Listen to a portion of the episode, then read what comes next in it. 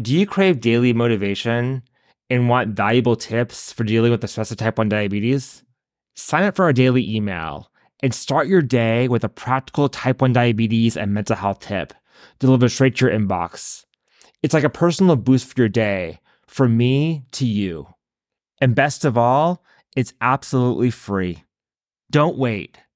Go to www.thediabetespsychologist.com forward slash tip and subscribe today because every day with type 1 diabetes deserves a healthy start. That's www.thediabetespsychologist.com forward slash tip. This podcast is brought to you by ultra rapid acting inhaled insulin. Hey there. So it's the first week of September, and that what that means on the podcast is that we're going to do a review of my life with type 1 diabetes in August. And let me tell you, it's been an eventful month. Not from the diabetes point of view, but from my life point of view. And I want to really talk to you about how I was able to integrate my diabetes, my diabetes management, as well as some stress around diabetes into some things that happened in my life in August. So without further ado, let's get started.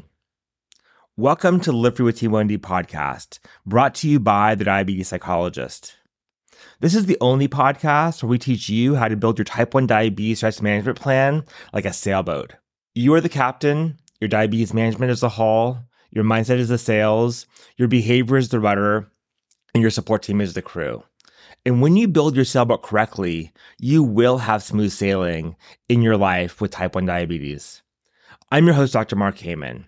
And on this episode, I talk about the month of August in my life and how the adventures that I had, the challenges that I had, and diabetes all played together to make it an adventurous, fun, but somewhat challenging month. So let's get to it. So, right now we're at the beginning of September, and so August is a, a, a recent memory for me.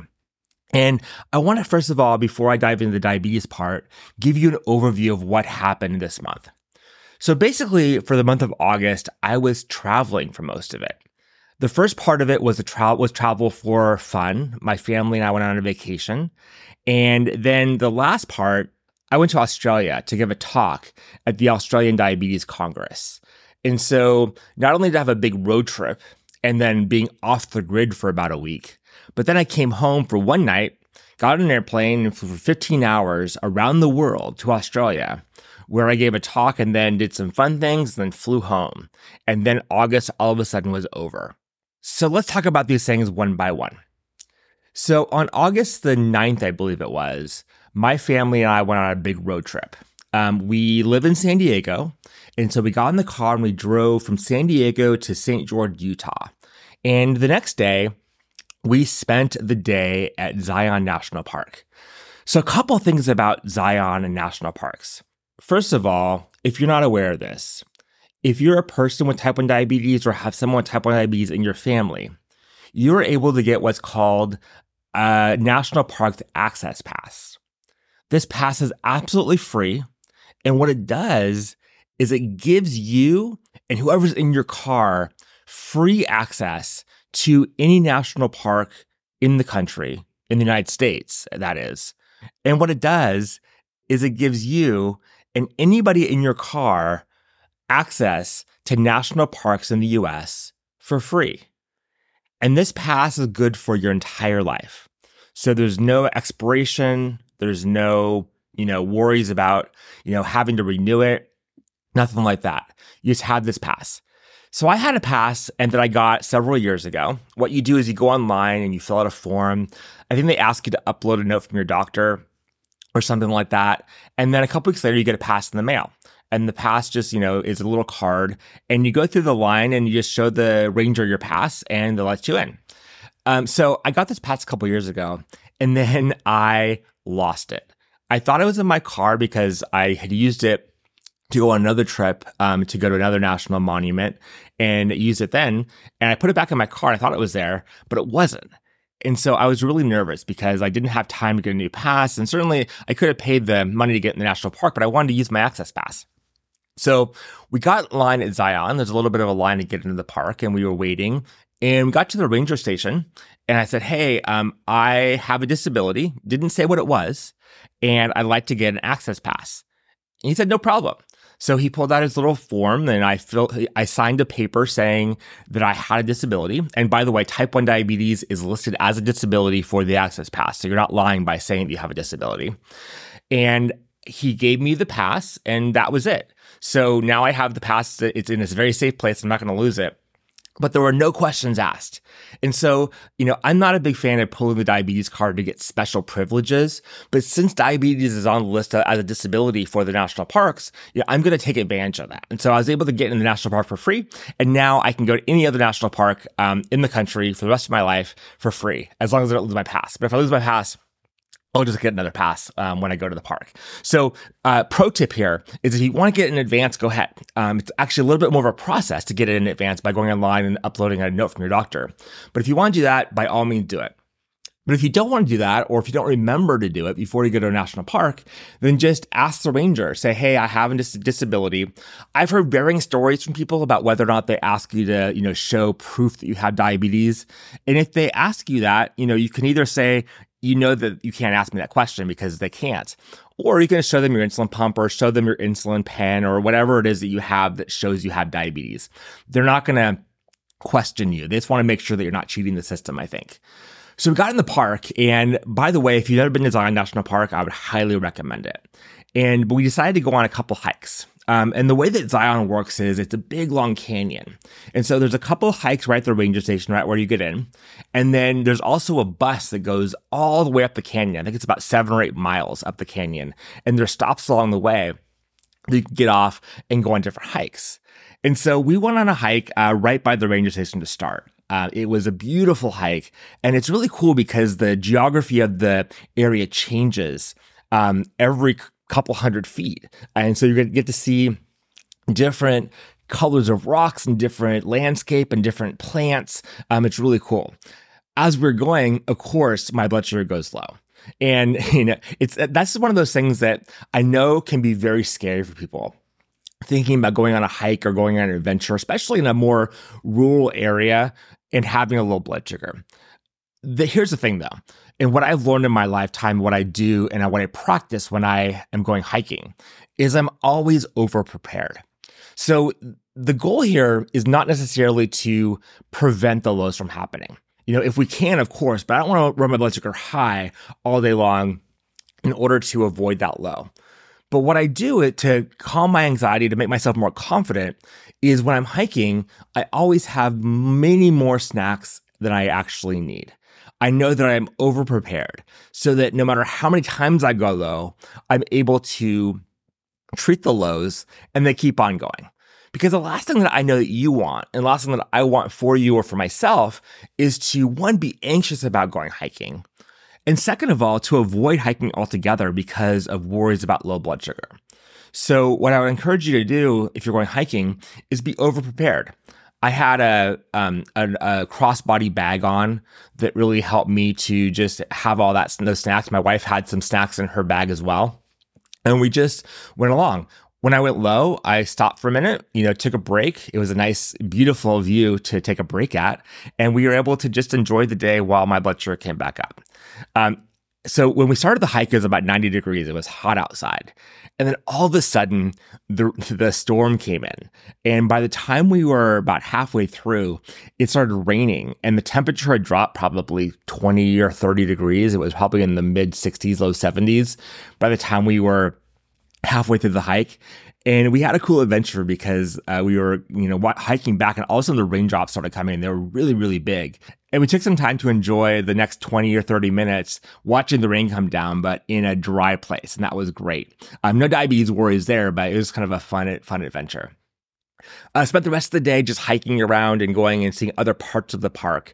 Uh, saw these really cool rocks that were crying. Uh, the rocks that somehow hold water in them, and then the the water seeps out. Um, so it looks kind of magical because you're wondering how is the water coming out of this rock when there's no storm in sight. By that time, the storm had passed. And then at the very end of Zion, there is a hike I forget what it's called, but there's a hike that goes by the river up to another hike, which we didn't do, by the way, called the Narrows. And the Narrows is a hike completely in water. You can go up to eight miles uh, through the river, and some of it is very, very narrow um, up there. And I want to really want to go back there sometime and do that hike. By the way, I'm thinking at some point in the future, I'm going to be planning some adventure trips for people with type 1 diabetes, especially folks who are worried about low blood sugar and worried about being more adventurous and helping them from a psychological point of view do these things. And Zion and the Narrows is high on my list of uh, thoughts about where we might do these trips.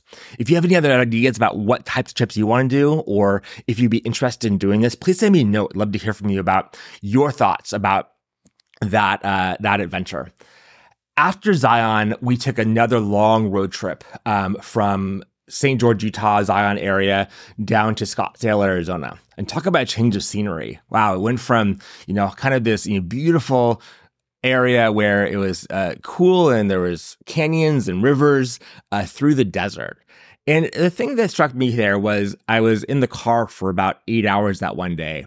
And that really threw a loop my blood sugars. After being really active one day. I think I walked about 17 or 18,000 steps in Zion. The next day, we drove for seven hours down to Scottsdale, and my blood sugars were pretty high that day. You know, being sedentary, especially after being really active, um, can be really, really challenging. And then we got to Scottsdale, and it was probably, I don't know, 106 degrees or so. So it was really, really warm. And I know that for some people, including myself, really hot weather can have an impact on blood sugars. For some people, it sends them really high. For some people, it sends them low. And for some, for some of us, it goes all over the place. So my blood sugars were up and down. I think that's partially because of sitting in the car all day. And then partially because the next day we were just in Scottsdale in the heat. We were went swimming at the pool. I went to a baseball game, walked around, but that heat really had an impact. Now to the great part of our adventure. Um, last year and again this year, my family and I went on an adventure to a place in eastern Arizona. It is a horse ranch where you can ride horses and you know just be in nature all week long. But here's the thing that I think that may scare people who have type 1 diabetes. It is completely off the grid. They do have an emergency phone, but cell phones do not work there's no internet access and they only have electricity part of the day. They have a generator that generates electricity and it's only on in the morning. Um, and then all afternoon it's off. And then it's only on from about 6 p.m. until 10 p.m. and then no electricity at all. And you know, my I did fine. I it was you know I I think that I'm confident enough my diabetes management and how to handle these things where you know it wasn't a, wasn't an issue for me. But I know that for some of you, thinking about going off the grid or being somewhere very rural where there's little access to services, medical services especially, can be really scary. And I want to talk to you about what I did to make sure I was safe. When thinking about expanding your diabetes management toolkit, you may not be thinking about insulin. There haven't been a lot of new insulins to put in your toolbox. Sure, there are different brands, but nothing really unique when it comes to insulin delivery, except for Afrezza. Afrezza, insulin human inhalation powder, is unique because it's the only ultra rapid acting inhaled insulin available. It's a man made orally inhaled insulin and is used to control high blood sugar in adults with diabetes without the need for mealtime insulin injections. Once you inhale Afrezza into your lungs using the inhaler, it will start reducing your blood sugar in about 12 minutes, and it's out of your bloodstream within 1.5 to 3 hours, depending on the dose. Keep in mind that Afrezza must be used with basal insulin in people who have type 1 diabetes. To learn more about inhaled insulin, visit www.afrezza.com. That's A F R E Z Z A dot com. Afrezza is a rapid acting inhaled insulin used to control high blood sugar in adults with diabetes mellitus. Afrezza may cause serious side effects, including sudden lung problems, low potassium, and heart failure. Afrezza is not for patients with chronic lung disease, such as asthma or COPD. Tell your doctor if you smoke, recently stopped smoking, have ever had kidney or liver problems, a history of lung cancer, or if you're pregnant or breastfeeding. Most common side effects are low blood sugar, cough, and sore throat. Severe low blood sugar can be fatal. Do not replace basal insulin with Afrezza. Afrezza is not for use to treat diabetic ketoacidosis. Do not take Afrezza if you are allergic to insulin. Talk to your doctor before changing your Afrezza dose. Blood sugar may need to be checked more frequently. First of all, I want to recognize that CGM technology and insulin pump technology is amazing. And I would not want to do without my CGM or my pump or the two of those things working together. But I, I think we also have to realize that it's important to know how to manage diabetes manually, you know, without that technology in case something goes wrong.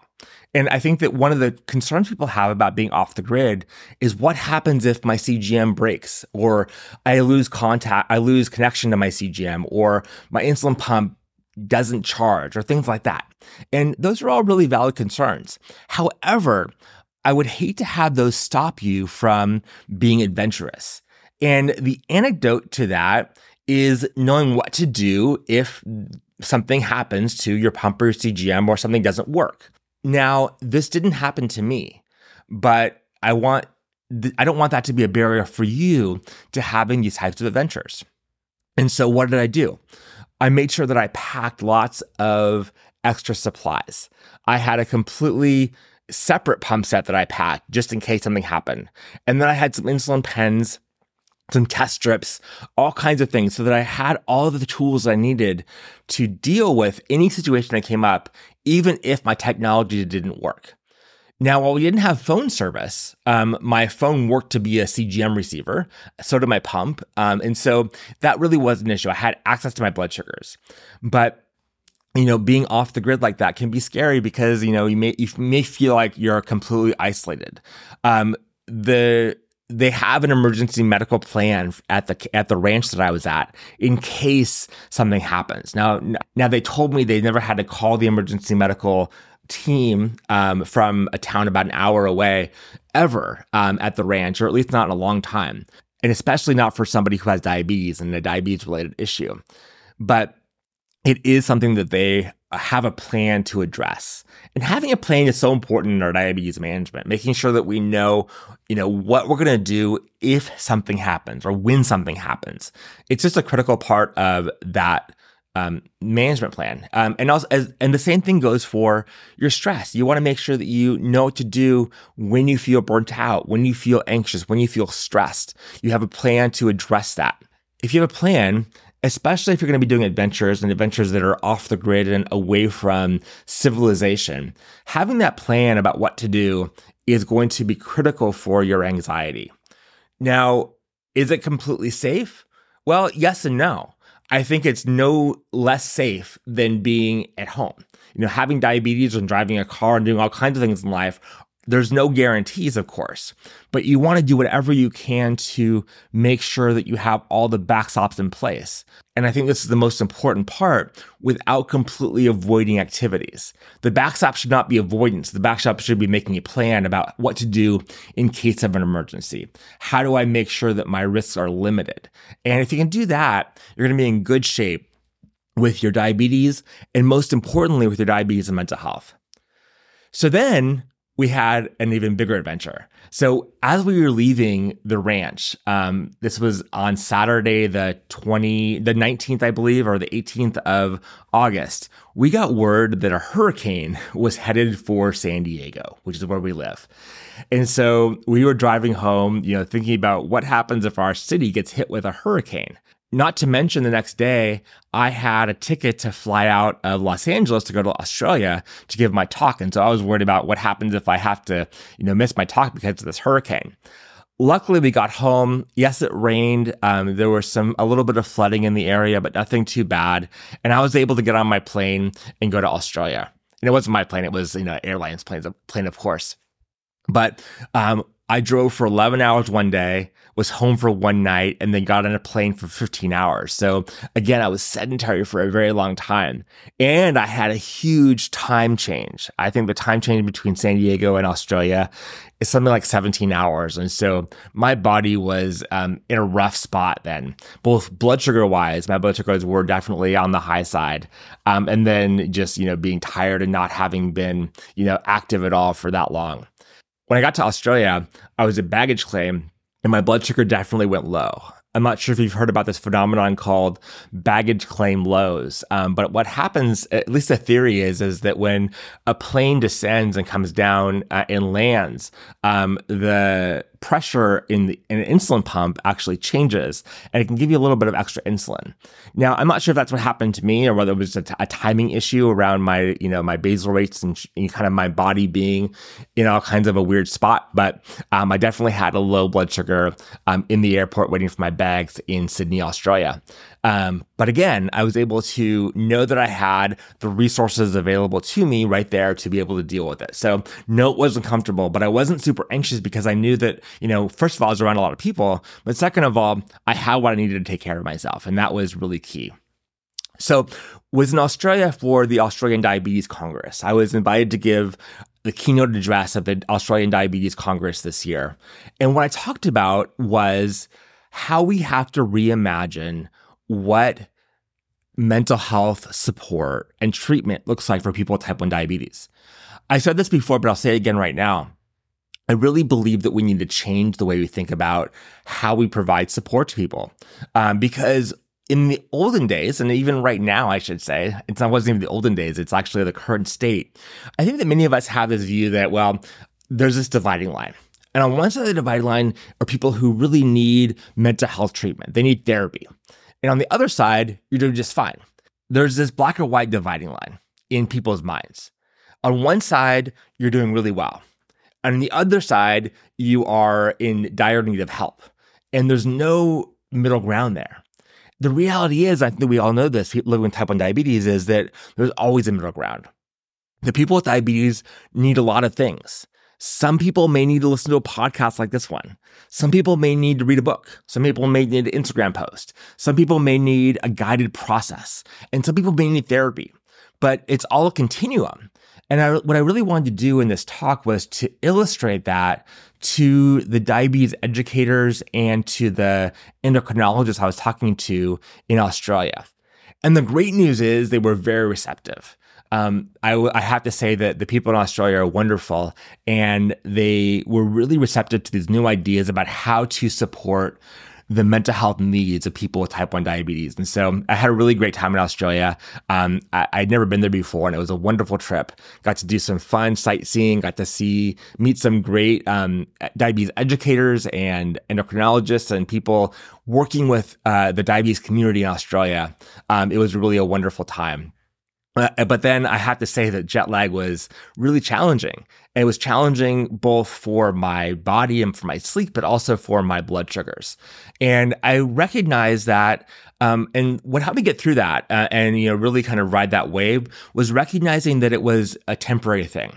And what I kept telling myself was, this too shall pass. Both my fatigue and, you know, really kind of trying to sleep at normal times, but also my blood sugar variation. I knew that the reason why my blood sugars were going crazy, um, and not that crazy, but you know, more more variable than I really wanted them to be, was because I was in a new situation. And so, you know, giving myself that grace to have a good time in Australia, to not really worry about keeping my blood sugars in really tight range, um, was really important for me now that I'm home, you know, I'm really putting in the effort to make sure that I'm, you know, eating better, to sleeping better, and really getting them back into the range that I want them to be. But recognizing that there are times in your life, um, sometimes those times may be days or weeks, and sometimes they may be even months where things are not going to be as easy. And giving yourself that some grace in those times, I think is a really critical part of your mental health with type 1 diabetes, recognizing that yes, this will pass. You'll come back to a place of stability of where, norm- where it's normal, where you're back home if you've been traveling or when things aren't as stressful.